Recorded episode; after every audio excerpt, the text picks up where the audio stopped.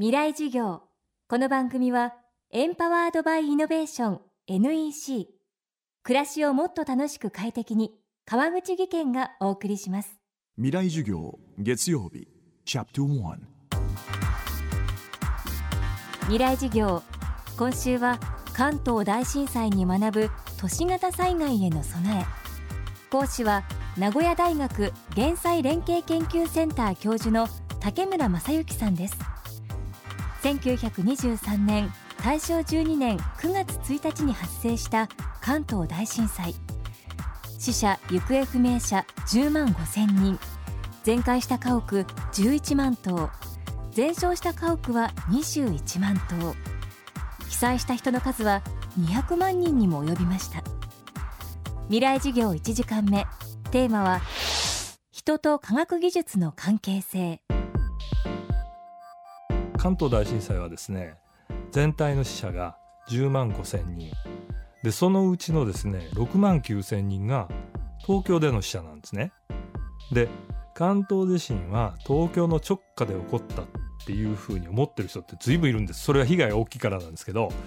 実はですね関東地震はの震源は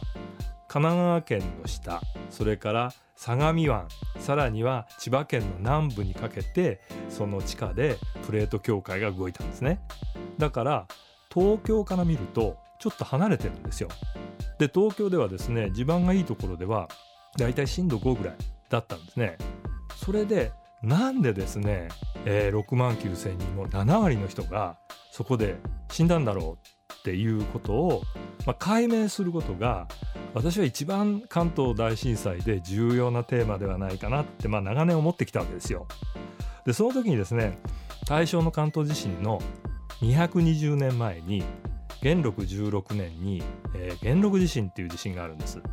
それで大正の地震と震源がそっくりなんですね。当時江戸ですけどじゃあ江戸の、えー、で亡くなった人がどのぐらいいたか多分400人いかないぐらい。でなんで元禄の時に400人ぐらいで済んだ被害が対象になって6万9,000人になるのかですねよく調べてみると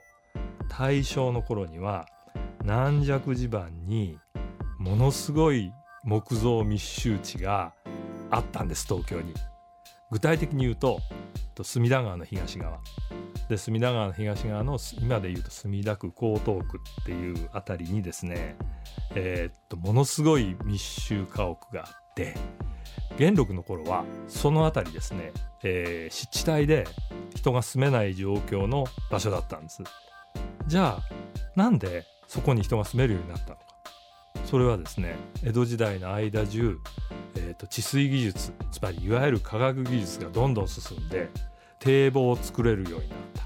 それから湿地帯をですね埋め立て技術によって、えー、住めるような土地にできるようになった。その結果としてですね220年かけて軟弱地盤の上に広大なですね耐震性に劣る木造家屋の密集地を東京は作り上げたんですね。そういうですね軟弱地盤に人は住んではいけないことはないんですねだけどもやっぱり住むためには、えーと、それなりの耐震性を考えるとかそれなりの都市計画を実行するとかっていうことがやっぱり必要なんですね。あの科学技術っていうのはね選択肢を増やしてくれるだけで人間が適切な選択をしていかなければかえって、まあ、防災上で言えば危険になるっていうことが十分あり得るっていうことでやっぱり科学技術っていうのはやっぱ人間が主体になって適切に利用するっていう意識を持たないとあるから使うとかね選択肢があるからいいんだっていうもんではないようなお話かなって思うんですね。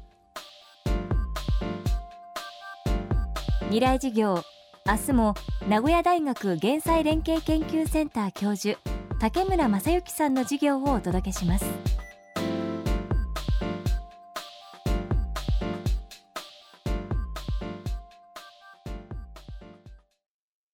で結局何を言いたいんだね。社長プレゼンで固まった。スキルアップの必要性を感じたら NEC のビジネス情報サイト「ウィズダムにアクセス。